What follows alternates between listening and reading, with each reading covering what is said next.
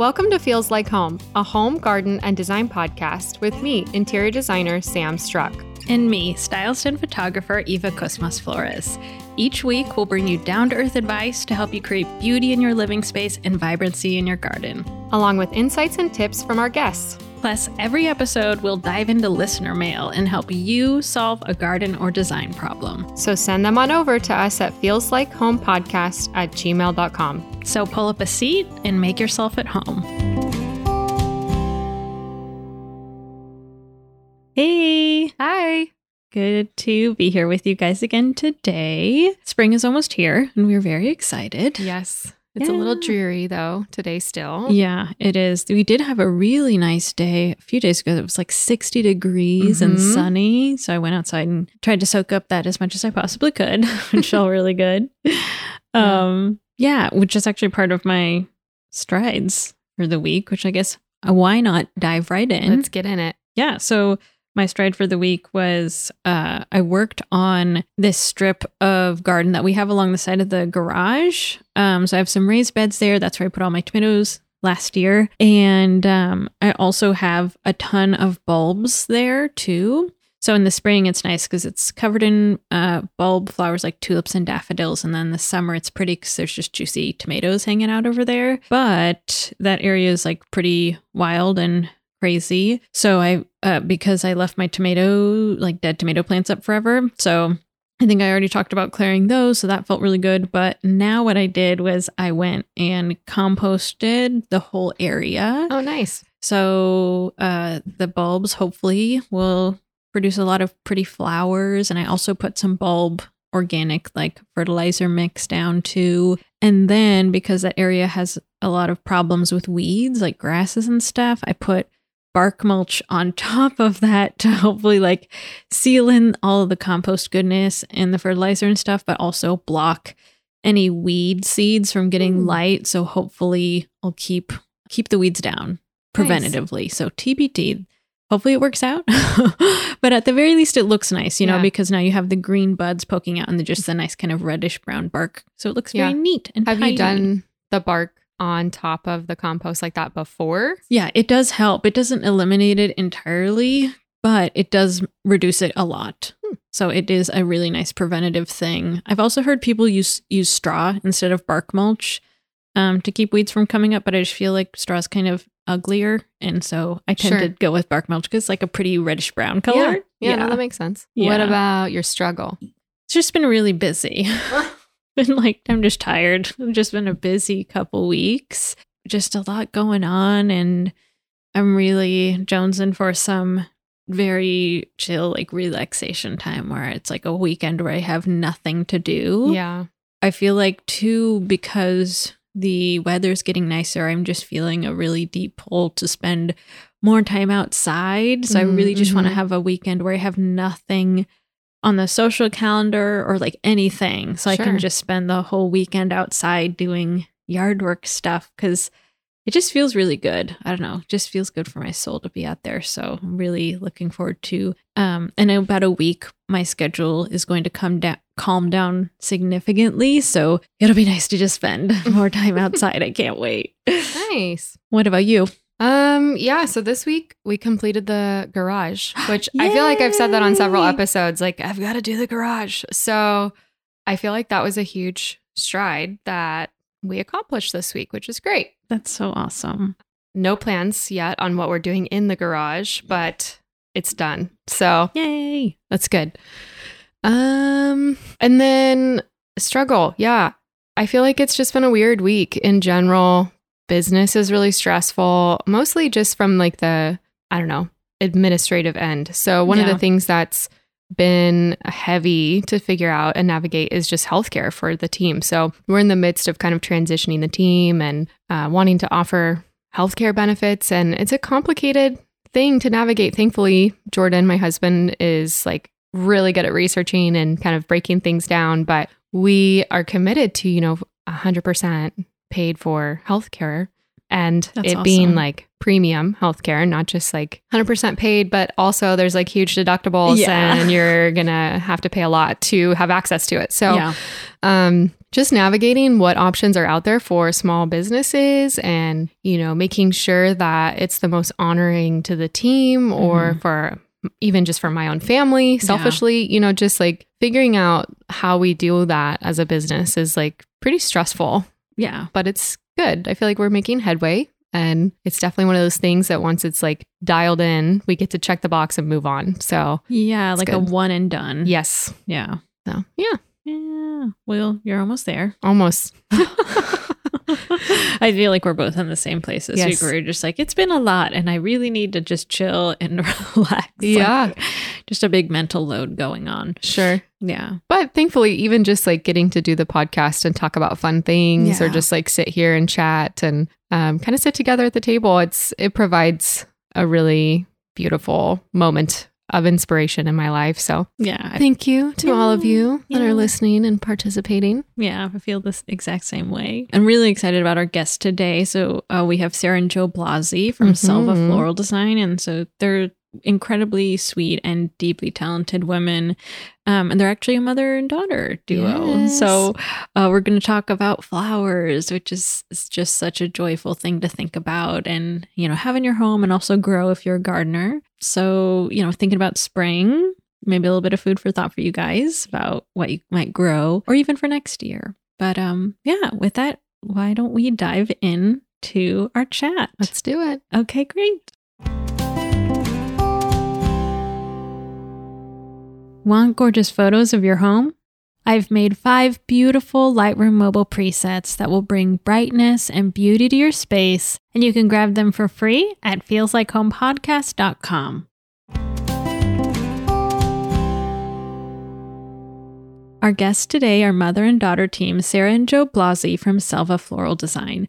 Sarah is a floral artist known for her unstructured and abundant floral and botanical designs. She focuses on sourcing local and sustainably grown flowers and foliages from the small flower farm she runs with Jo. Jo is an incredibly talented floral gardener, and both she and Sarah are extremely passionate about growing flowers sustainably and seasonally with a low environmental impact. We're so excited to dive into all things flowers and spring with them today. Thank you guys and welcome. Hi. Hello. How are you guys doing? Great. I just made a cup of tea and I'm getting cozy. Nice. Perfect. We also have our our cups of tea Yeah. warmed and ready to chat. yes. Yeah. Um, so go ahead and tell us a bit about yourselves, where you're from, and how each of you kind of got started with what you do with flowers. You can go, Um, Mom. Okay, I'll go first. Um, I'm from Albuquerque, New Mexico, born and raised, and loved gardening out there. And then we moved here just as I turned 40 to the Pacific Northwest, Portland in particular, and discovered a whole new world of gardening. One that was uh, much more uh, fertile than in the high desert Southwest. Um, I used to teach. I was a special ed teacher and a regular ed classroom teacher. And then I wanted to stay home when I started having a family. So I was a stay at home mom. Goodness, through I think all of the years of the kids going to school, except to volunteer at school. And, and then I also uh, kind of kept reinventing myself after that. I owned a small business. I went to work at Al's Garden Center and Pottery Barn. And then I, I just kind of evolved into uh, growing for a professional kind of business. I grew for potted containers and taught classes, individual classes or group classes on how to have potted containers. And it just evolved into the floral industry. That's so cool. And uh, oh, I'll definitely want to pick your brain about the Southwest a little bit later, too, because that's such a fascinating growing environment. It is. And Sarah, do you want to tell us a little bit about yourself too and how you got into kind of the venture with your mom?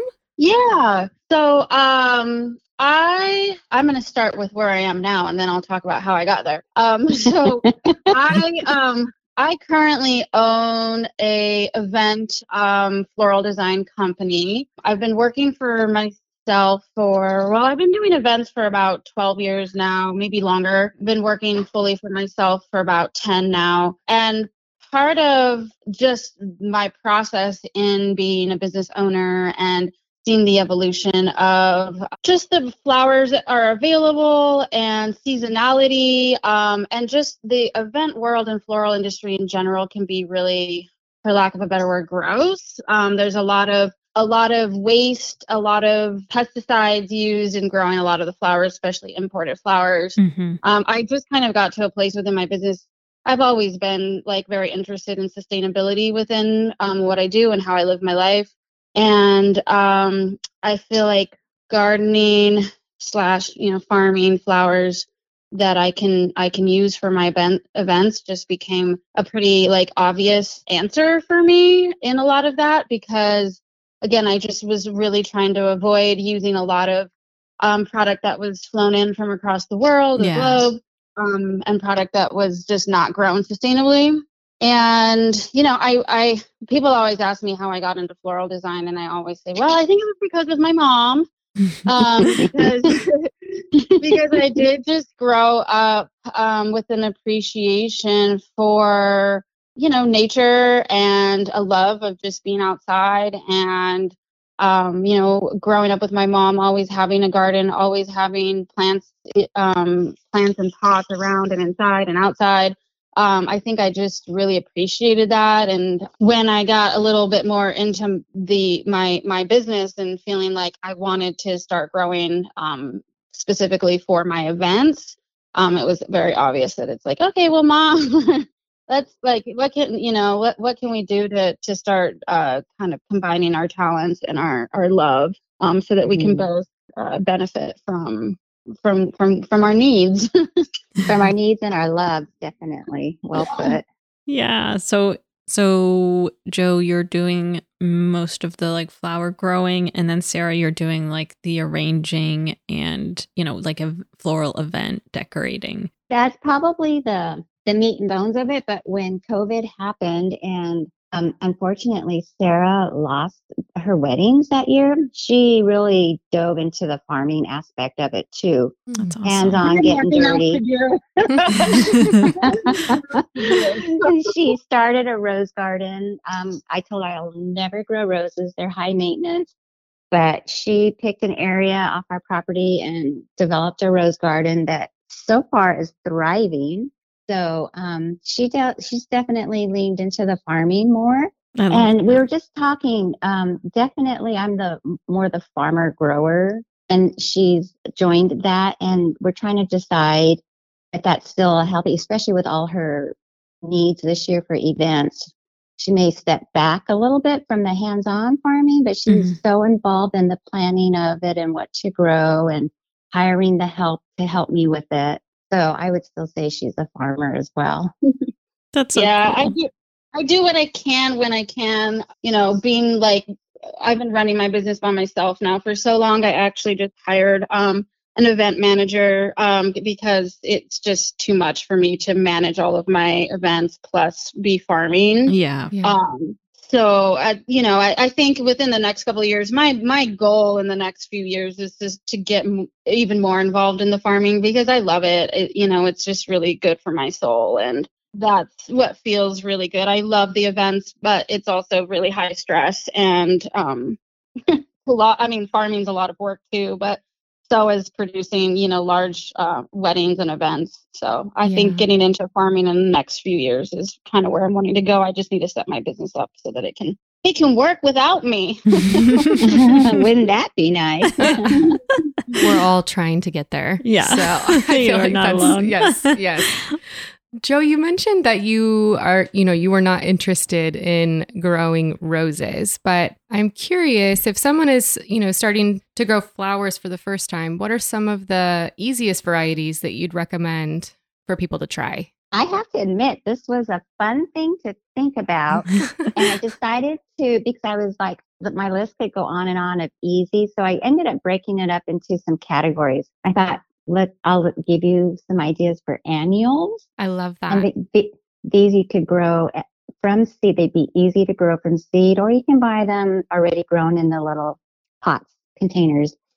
And so that list would include for me zinnias, sunflowers, wildflowers. You just throw them out there and they, they will grow as long as it's not growing in a weed patch. Um, cosmos, marigolds for for the flower arranging that Sarah does, we grow the taller varieties and they're very easy to start. Poppies are slightly more Mm. difficult, but the Oriental poppies are perennial, so they'll come back every year and they're very low maintenance. So I like that. Um, then there's the perennials. I, in my opinion, the easiest ones would be like sedum, autumn joy, echinacea, and coneflowers, hellebores, um, Siberian iris, which is different than the bearded iris that we do grow a lot of because they're not slug magnets. They don't turn to mush when it freezes. Mm. Um, they come back every year. The flowers, the variety of flowers are not the same as in the bearded iris. There's a whole world of color and styles with the bearded iris, but the Siberian iris are easier to maintain. So I, I picked that as one of my easier ones. And then I did put bearded iris just because they're very easy to grow, but they do require maintenance with slugs and with dividing every three to four years Yeah.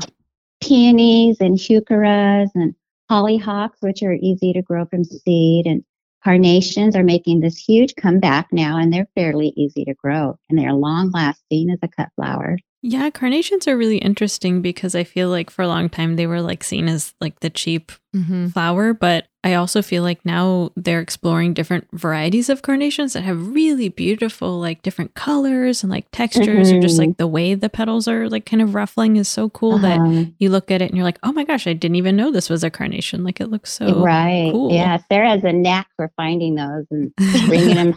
Bringing them to the house, I'm like, oh my gosh, we've got to grow those. I love them. It's funny because I think there's still a few people that are like, ew, they like turn their nose up to a carnation. But I'm I'm I'm definitely on the on team carnation and I'm trying to convert everybody. So uh-huh. And you can grow. See, the carnation market totally left the U.S. It seemed like it was grown Mhm. only in South America, but small farmers are growing them again. Nice. And That's these great. new varieties, yeah, they're amazing. I would put daffodils on the easy, even though it's a bulb, it's still perennial. They're gorgeous. They multiply, pest free, and dahlias. And then, I mean, the list could go on. You could have shrubs and grasses and vines. And Yeah.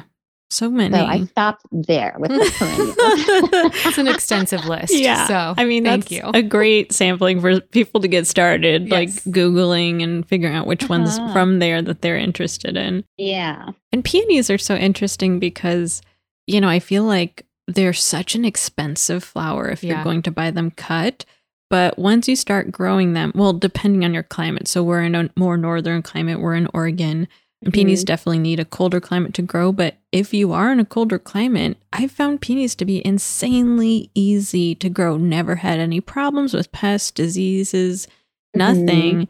And so it's just like such a great investment for like, you know, buying one peony plant for like, you know, $20 and then you get like Uh-huh. hundreds of dollars worth of cut flowers from it every year. You do, yes. It might take two to three years to uh, fully establish itself and bloom, get into where it's thriving and blooming like that. But once it does, you'll be rewarded year after year. And then kind of going along with, you know, talking about cut flowers and stuff, do you guys have some recommendations of which varieties will keep the longest as cut flowers? yeah, I think one it's funny because I'm like, what is long to you? I usually look at like, is it gonna last a week? yeah, that's what actually what Right. came to mind for me too. It was like a week, I feel like could be like Yeah. pretty solid. Yeah, and I I think again, kind of speaking seasonally in the springtime. So your bulb flowers like tulips, hyacinth, daffodils, those all last long. The great like you can you can pull up a tulip, and as a farmer florist, you know we pull up our tulip bulbs. We pull the whole bulb out of the ground so that we can get a longer stem, so that we can use that that stem to design with Mhm. um, we can pull tulip bulbs out of the ground and put them in a co- cool space and they'll last for weeks. Like i had tulips for almost a month um, after pulling them out of the ground. Yeah. Um, when they're attached to the bulb they're still getting like they're still getting nutrition and and you know they might need a little hydration once you once you cut them off the bulb put them in some water if you're ready to use them um, they might look a little wilty, but once you get them in water, they perk right up. So tulips, I think, uh, just off the top of my head, is something that would would definitely last very long. Peonies do as well. Again, you can cut them. The cool thing about a peony is they have many different stages um, when they have that like tight bulb, you know, they're functional and beautiful in that tight bulb. But then most peony varieties tend to like open up into this just like huge, beautiful flower head with millions of petals. So peonies, depending on when you cut them, I think last a, a very long time. It's hard for me because we cut for our events. So everything that we're cutting, we're using within the week. Mm. Um, uh, Those marigold- have a long life in a Yeah. in a home arrangement. yeah, same with marigolds, hydrangea. Do you have others, Mom, to add to that? Um, yeah, I was thinking carnations and dianthus and Mhm. bachelor buttons all are simple to grow and have a long life in the vase. Um, dahlias, if they're the smaller heads, not the big, beautiful heads, the fluffy heads, but the tighter heads last Mhm. pretty long, a good week or more. Um, then there's some others like geums, and there's a few that fall into this category where the the current flower that you cut it for, the petals will fall off a few days later, but a new bulb, a new bud opens up and blooms. Hmm. So there's a few flowers that will do that where, you know, there's petals falling, but then there's new ones opening. Yeah, like June, like I think Crocosmia was the other one I was thinking lasts a long time. Right. hmm We like to use heucheras. They last a long time, Mhm. but they're um, more, they're, I don't know, Sarah, if you use the flowers so much as the gorgeous leaves, you know, you cut yeah. a big chunk down and then you get all these awesome leaf patterns. yeah, I tend to use the the foliage. Mm-hmm. oh, cool. But see, that's another aspect that we like. We grow plants for their foliage. Yeah. Because having un- unique varieties of foliage um, or shapes like leaf shapes um, that, that you know at least in floral design and event design it adds a lot of variety and texture to my designs and my arrangement and i think it would be the same for if you're designing just for uh, flowers at your home like having some really unique um, large shaped leaves to kind of Mhm. um, create some some dimension within your design you know, I think that that's really nice to have. We we have spirea. Spirea is one of my favorite perennials that you can use year round to just add texture and some really beautiful shape to any sort of like design. So again, using it as a cut flower. I mean, it's gorgeous in the garden as well, but using Right. it as a cut flower, I really I love that specific plant. Yeah, that's great. Uh, you mentioned also like that you like the look of those also in the garden. And so one of the questions that we had for you was um, what are some of your favorite flowers to keep in the garden that may not necessarily be great cut flowers, but just like you enjoy growing? Either one of us? Yeah. Either one. Okay. Totally. okay. Well, hydrangeas, of course, are gorgeous in the yard. And if you cut them when they're older, the blooms will last, the, the blossom when it's older. But if you cut it as a young blossom, it'll look gorgeous for a day or two and then it'll wilt. Mm. Mhm. Um, so you need to cut those when they're older for lasting power. And I've done some things in arrangements for the home that um, just for my own pleasure. So I wanted to give freedom to experiment when you're at home. Do what you want. I put geraniums and petunias in flower arrangements, and they look gorgeous. But again, not for a whole week. Yeah. Geums for the same reason, because petals fall off, and some people find that messy. But I love the new buds that open up. And um, hellebores, when they're young, also like the hydrangeas, they will wilt for me. But as Yeah. they as they grow older and they harden off a bit, then they're a great cut flower. Have day, and daylilies, same thing. They're so pretty in flower arrangements, but they only last a couple of days. But then again, the new bud right behind it will open up. Mhm. I love hellebore because they are like one of the first things that blooms like in the new year. So they're kind of like Yeah. a late winter flower. So it's like Yes. my signal that okay, you have like one month left until spring. Like you Yeah. can make it. Just hold Yeah. on. It's a hopeful flower. It is. It's a Yes. very hopeful Absolutely. flower. Mhm. Its other name is Christmas rose. The Right. Christmas Oh, I didn't know that. Right, Yeah, That's cool. because it, it does tend to bloom after Christmas, Yeah. so it is such a such a Mhm. beacon of light. Yeah. Absolutely. And do you guys have any tips for, you know, increasing the amount of blooms on your flower plants, but you know, in like a, a sustainable way? Like, uh, are you guys doing like compost, like organic, you know, like Mhm. bone meal type fertilizers, you Mhm. know, um, yeah, or like if you do have to deal with pests, is there like a way you found helpful that's like safe to to do that? Yes, yes, and yes. um, definitely compost and amending your soil, having healthy soil is very important to have a productive blossom, a, plant producing lots of flowers. Um, so just the basics, healthy soil, adding compost and amendments such as you would put bone meal when you're growing dahlias. Proper growing conditions. Does it need to be in the sun or the shade?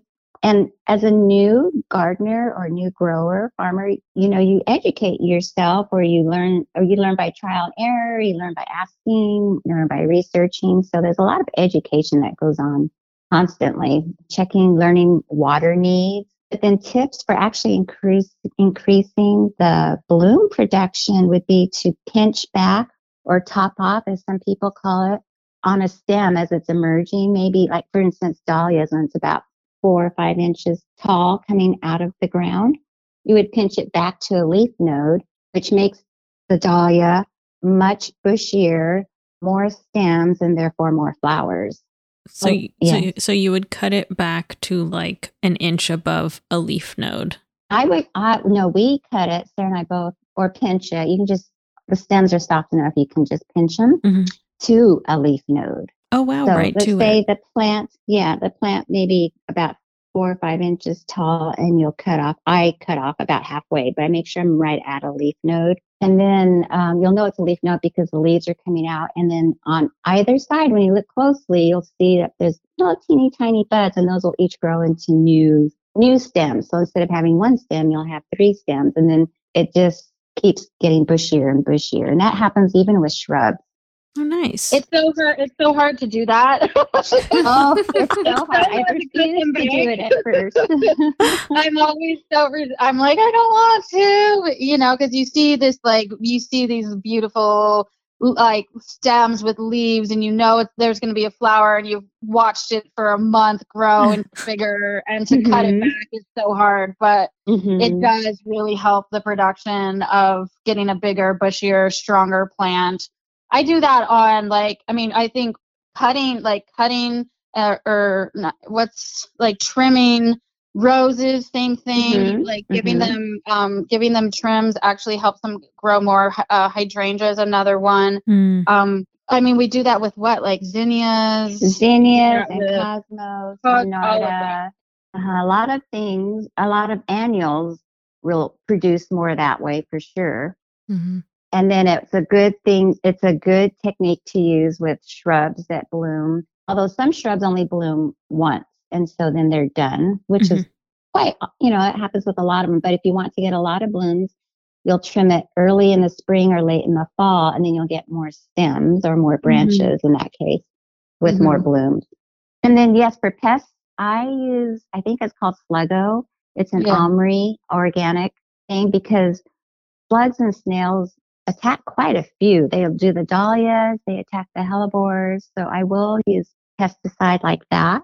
We naturally seem to have the ladybugs and the, uh, I can't, I can, the praying mantis Oh, nice. and the lace wings that are out here that, that help with the aphids and keep that kind of thing down. There's some beetles. I took a class on um, how to fight the bad bugs, and it was with good bugs. And there's a ton of information that came out of that from the Oregon OSU Extension Service. Mm. So exploring classes too is a great way to educate yourself. Yeah, I did. Uh, we we've done ladybugs before because we have caterpillar variety that comes back every year on our gooseberry and currant bushes, and we'll just like eat them the leaves like overnight.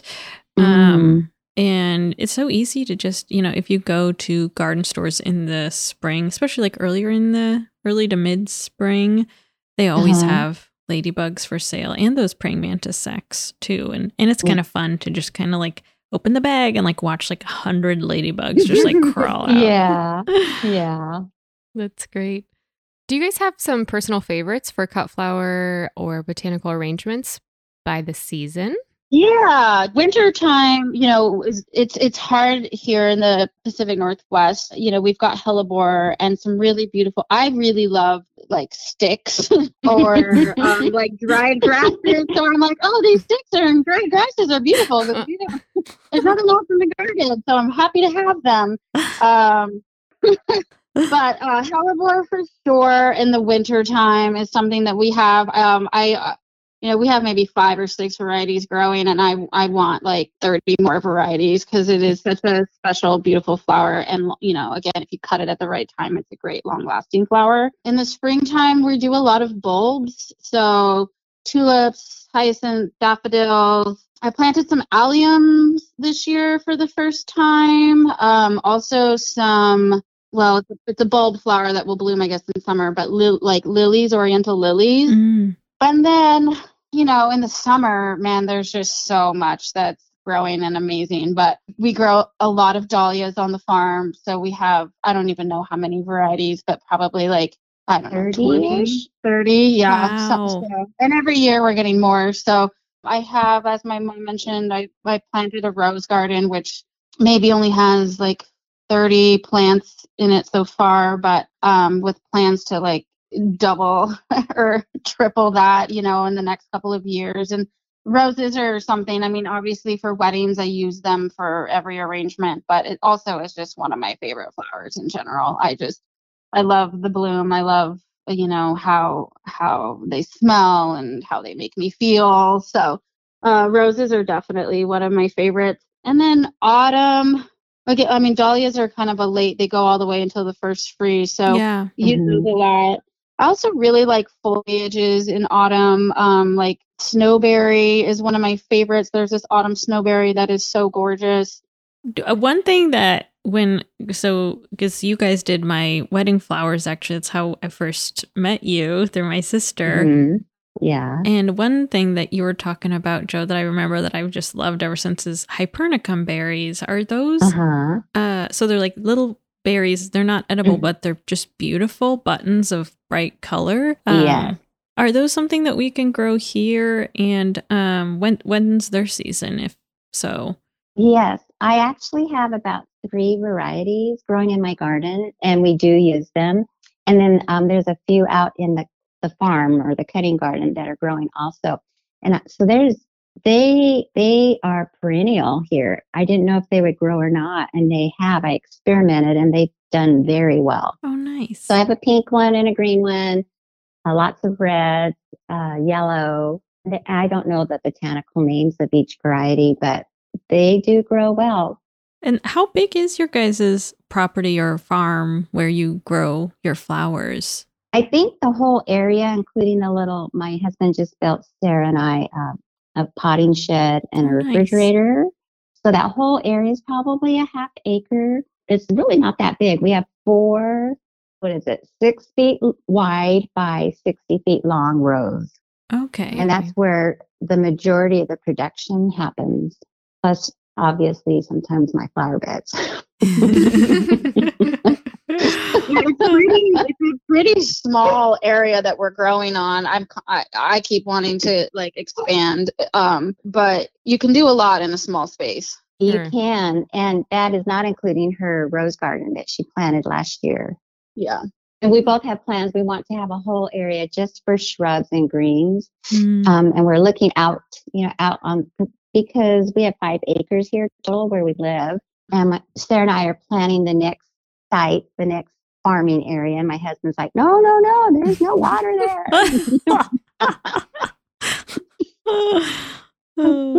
Yeah. Gotta get it approved by by by the dad, I guess. I would- well, yeah. Always good to have It's his funny. approval. yeah, definitely. Yeah, little by little, he comes along.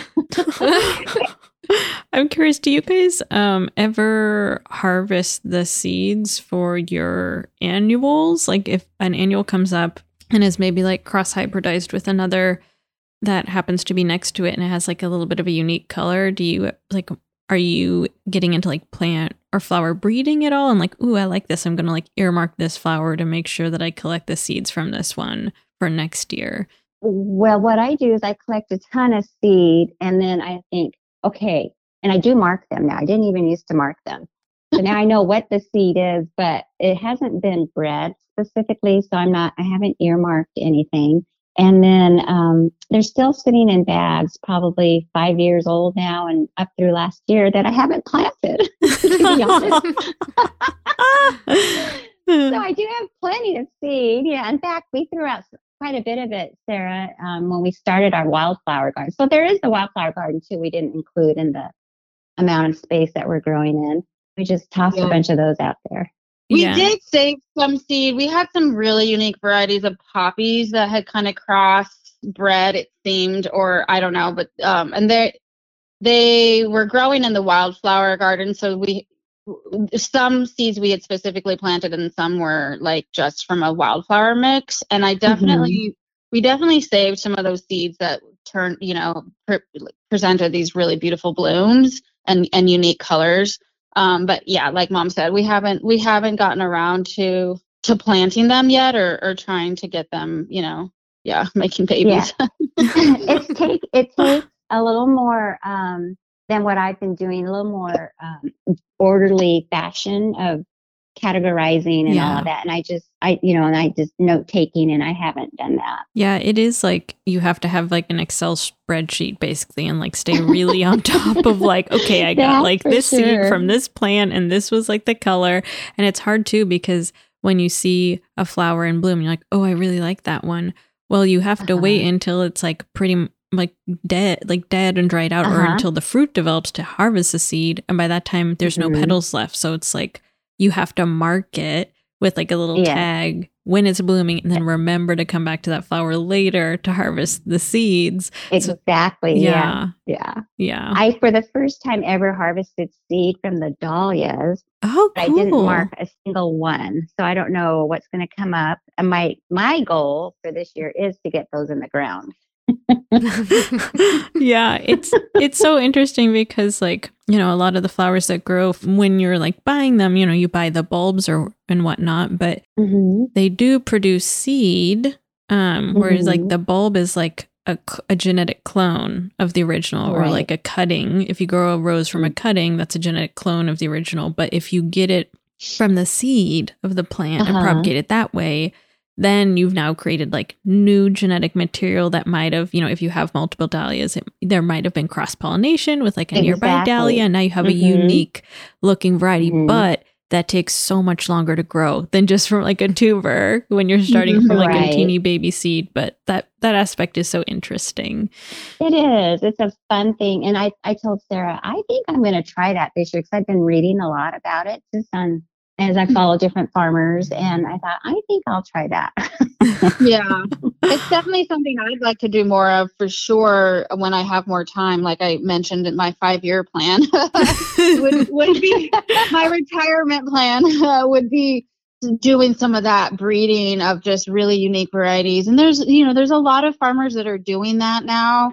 Um, mm-hmm. and, and growing really unique varieties and but it what i find is it's hard to get those those seeds or you know those seeds are pretty limited mm-hmm. in quantity at least at this point because you know they're they're you know as we just described the whole process is painstaking. But yeah. um yeah it'd be something that i would love to just explore for our own pleasure here you know sometime down the line because it is it, it is very uh, labor intensive.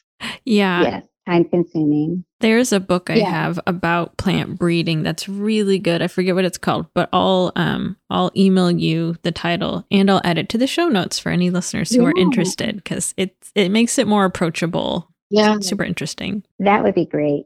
I feel like I'm kind of just sitting here listening to you guys because this is like my only familiarity into this world. It really is uh, that my husband's you know fifth generation orchardist. So a lot of our growing is like very different in terms of mm. our problems or issues that come up on the farm, whether it's, you know, fire blight or just dealing mm-hmm. with other pests, maybe probably different pests and whatnot. But I'm curious what some of the common issues that happen with flower growing in particular are and how you guys kind of handle those. So, what problems happen with flower growing in particular? I would say ability to for me because i'm working i only i work in the schools and sarah's working too so just having the time to manage and to keep up with maintenance is a is a big problem. And it's one that is backbreaking at times because there's like tons of one year it's amazing. I didn't weed one year and my husband we have grass paths and my husband mowed and this is you know we're we're new at this this was a few years back and he didn't bag what he was mowing and all this grass that he mowed shot into the garden Oh, and no. so the next year it was full of grass and Yeah. full of weeds and it was like oh my goodness you couldn't even see the flowers mean, have some pictures of it. It was unbelievable. So that we've all learned as we've gone along, and he's really careful about that now. But um, just the constant maintenance of Mhm. keeping things under control so that the flowers and the plants can can thrive. And then we've had some problems with watering properly, finding the right drip irrigation that will work. Should we do it per plant? Should you know? There's different varieties, different ways to water out there. So um, we've been experimenting with that. But for me, those are the two bigger problems. Everything else really does seem to grow well, other than that, you know, having to fight the water, make sure they're watered well. Yeah. What are you? So are you guys still doing drip irrigation, like dripping per plant, or do you have like a soaker hose or? Two rows are one way, and the other two rows are another way. Where we grow the dahlias, and we have per plant. So it's a big long line that my husband stretched out, and then Sarah and I have learned how to attach what we need so that we can add, just add dahlias, and they each have their own dripper line. Nice. Um, in other areas, like where the seeds are, where some of the shrubs are growing, it's not a soaker hose because that didn't do well. It's a hose that has perforations every 12 inches, Okay. and then it just it drips out. So you know it needs to stay on for a long time to get the whole area wet. Where, but then again, that was a problem because then it was too much water for the seeds. So Mhm. just learning how to regulate the water too, and what what would be best to use. and you do a lot of hand watering out there too. You know, I do, yeah. yeah. For me, it's Yeah. relaxing. For one It's thing. enjoyable. Yeah. hmm It is. It's a quiet. I'm usually out there in the evenings when I water, which is kind of what you shouldn't do because you don't want your leaves to be wet at night. So I'm very Mm. careful about that part. But it's Does it very cause relaxing. like fungus if they're wet? The leaves are wet at nighttime, or what? Why would? Why is that? Yes. Okay. Yeah. Especially like with roses, but so I don't even touch the roses. Mm. Um, but I do have roses in my mixed cutting bed, and it they will get uh, black spot on them. Mm. but I still do hand water out there. I hand water the annuals. And partly is because I decided to turn off the drip line on that whole row where the seeds were growing because it was getting too much water. We Mm. couldn't figure out the right way to water it. So I just decided to hand water, which I don't mind doing. And then I always check everything usually in the morning or evening. How's everything looking? And who needs a spot water here or there? Uh, and um, you know, it, I know Jo, you are coming from New Mexico, so if we have any listeners who are in maybe a more dry or sunny, hot area, um, do Mhm. you have any flowers that could grow well in those areas? Yeah, actually, quite a few that you grow here can grow there. I, for instance, I didn't think you could grow hostas in the high desert, but I went to go visit my husband's aunt who lives in Santa Fe, and it's cooler there than in Albuquerque, um, and kind of a little mountainous area where she was, and she was growing a lot of hellebores. I mean, not hellebores, hostas. So they just need to have shade. So Mm. yeah, I would grow zinnias and definitely the sunflowers, all the annuals you can grow there. You just really have to amend the soil and add wa- lots of water. Make sure it gets plenty of water. Nice. Roses do really well. hmm They love the heat. Oh, wow. That's so interesting. Uh-huh. Yeah.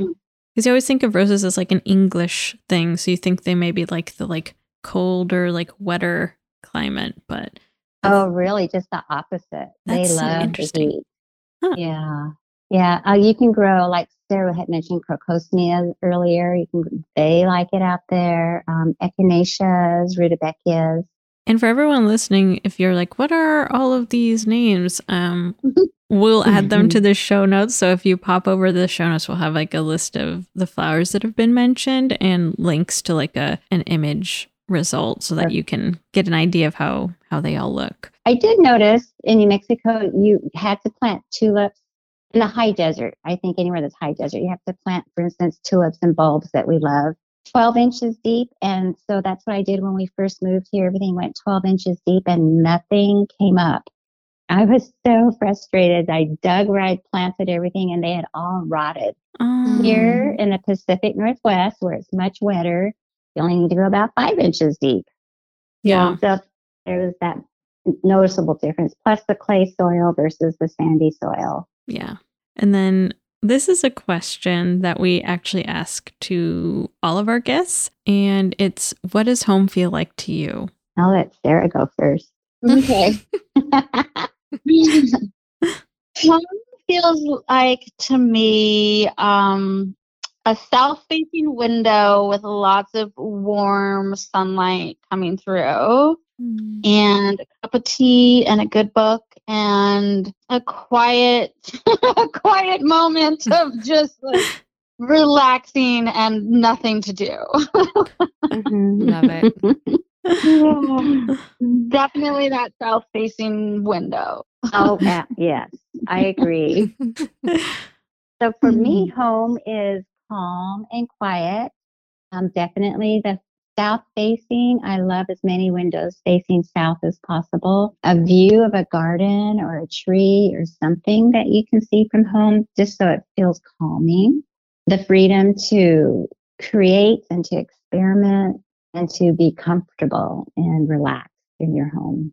I love that. hmm And Jo and Sarah, where can people find you? Whether that's website, social media, you know, what is what's the best way to get connected to you guys? And do you have any classes that you're going to be offering now or soon? So, um, my business is called Selva, S E L V A, Selva Floral. Um, and you can find me on Instagram at Selva Floral, online at selvafloral.com. I also very poorly have um, a farm Instagram that um, my mom and I of go. That's so true. We took, we were so gung ho at first. yeah, like, don't get me started on Instagram, but yeah, there. So our farm is called Dancing Trees, and the Instagram is Dancing Trees Farm PDX. And as far as again, like I, my my focus is more on um, arranging and design. Um, I will be hosting a few um, large scale workshops. I'm still working on all the details and dates and stuff, but the best way to be in touch is either via um, my website or on Instagram. Get in touch with me and um, get information on when those will be hosted. Yeah, and maybe you know part of what my my mom and I have talked about is hosting um, like flower arranging workshops out on the farm Mhm. um, where people can walk the garden and cut cut flowers from the garden, and then have a little um, a little workshop class where I can discuss the basics of floral design. So that's something that's definitely been on our radar, and maybe we'll get it we'll get to it this year too, making that happen. Um, Uh-huh. 'cause I think we're both excited. Yeah. a lovely experience for people and for us to to be able to share. Yeah. Or Mhm. like even also teaching like flower growing workshops too for people who are like curious Mhm. about that. Yeah, I Mhm. used to do workshops myself years ago on container plantings and how to grow those plants. And Mhm. that's, I'm looking in a year or two to retire. So I've been starting to think about maybe I'll go back to those kinds of workshops, which was really fun. Yeah. And then we also have um, some listener mail. If you guys are down to help us answer some of these questions. Yeah. Okay, great. So we're we'll kick it off with the garden one and then we'll dive into the home one. So the garden question comes from Alexis of Pacific Midwest on Instagram and she wants to know about any seed starting tips for beginners. Do you guys have any? Yes and no. If you want quicker blooms, you'll start your seeds in trays or containers inside the house, or you know, if you're blessed enough to have a greenhouse. Otherwise, you'll put them outside, and you just have to read the packets. Mhm. When should you be planting them outside for your zone? Some seeds, it's beneficial to like like sweet peas, let them soak overnight before you plant them. Other seeds, like the ones we mentioned, the zinnias and the marigolds and the sunflowers, and I can't remember what else we mentioned earlier. They are very easy to grow. You just need to, I would simply follow the, the directions on the packet. Yeah. And I would say also a game changer for me in terms of getting more seeds to actually germinate and sprout um, is using one of those seed starting mats. So it's Mhm. basically like a little heating pad that you plug into the wall, but it's waterproof and it goes underneath your little seed tray. And it's just like kind of warm. So it makes the soil a little bit warmer and makes more seeds germinate. But with flowers, it can be hard sometimes because I feel like maybe they want it to be a little cooler, but I, I don't know. Maybe that's not Well, to germinate, you do want them warmer. However, Okay. some seeds like poppies, they need it to be colder. yeah. So some of that is, you know, trial and error. Yeah. Uh, I, I think the germinating mat that you talked about is a great way to get them to germinate Mm. quicker. Yeah. But with that being said, be ready to start planting them or plucking them out and putting them into grow into the next size up pot because it probably, depending when you start them, a lot of people start January, February. They're not ready to go outside yet. Yeah. And then for our home question, we have a question from Alba, and she says, I'd love to design a psychotherapy room at my countryside home. Ideas? It's 12 square meters, which is like 130 square feet. What do you think, Mhm. Sam? um, I well, it's interesting. I actually, when I read this question, I had no idea that Jo had a background in special education. So I feel like this is actually very relevant Yeah. to uh, maybe her background as well. But I, you know, just generically speaking, without knowing what the personal needs are, I think you know a pretty muted color palette, things that are Mhm. soft, tactile, really good lighting um, that can be adjusted based on you know wanting low lev- level less stimulation really just a super calm space hmm And I can see um, Sarah would be putting in a tall live plants because greenery really does add to a calmness. In Yeah, a space. yeah Yeah. Yeah. Maybe some like like you were saying, a more calm color palette like pastels or like creams or Mhm. just not like super bright saturated colors right. and not too dark either because that can be a little depressing especially oh yeah. Um jeremy just brought in a good point because my brother's a counselor so he has like shared some tips with me but there's this thing called five senses grounding which is like when you're feeling really overwhelmed or stressed i think it's like what are five things you can see like four things you can hear, three things you can like touch, and like one thing you can smell, one thing you can, or like two things you can smell and one thing you can taste. Basically, kind of seeing how you can invoke each of those five senses in the space too. So Mhm. maybe like a sofa that is more tactile, so they could like feel a texture on it right and like you have maybe like an essential oil diffuser going in the room for like really calming soothing smells like Mhm. lavender or something or like cypress oil and uh maybe some pretty soothing artwork on the walls too maybe Right. more nature based artwork and then kind of like Jo, what you were saying about what your ideal home would be like a nice view of the garden out the window. Maybe also thinking about Alba too, the landscape design outside the window of your psychotherapy room and making sure that view is something nice and soothing and relaxing, like even putting a bird feeder outside. So maybe they can watch birds come and go too during the appointment. That might be a really nice Mhm. kind of cozy Mhm. situation. I love that. yeah Yeah. and i think the other thing i would Mhm. think of too is just picking materials that have like low noise reverberation you know so like picking carpets or putting rugs down or not having a ton of hard surface materials that when you interact with cause like knocking or you know just like really low sound materials in there Yeah, that's a really good idea too. Yeah, in case someone is crying or upset so that they feel like they still have privacy and it doesn't feel like it's echoing in the room that they're in. right Yeah, that's a very good idea. Oh, well, those are really interesting questions. And thank you again so much, you guys, for being here. It was so awesome to talk to you about flowers. And, you know, spring is nearly here. So it's just so great to start envisioning, you know, what the flower garden can look like at home and then bringing that into your house too was just so special. So it was just really fun. Mhm. Yeah. Thank Thanks. you for having us.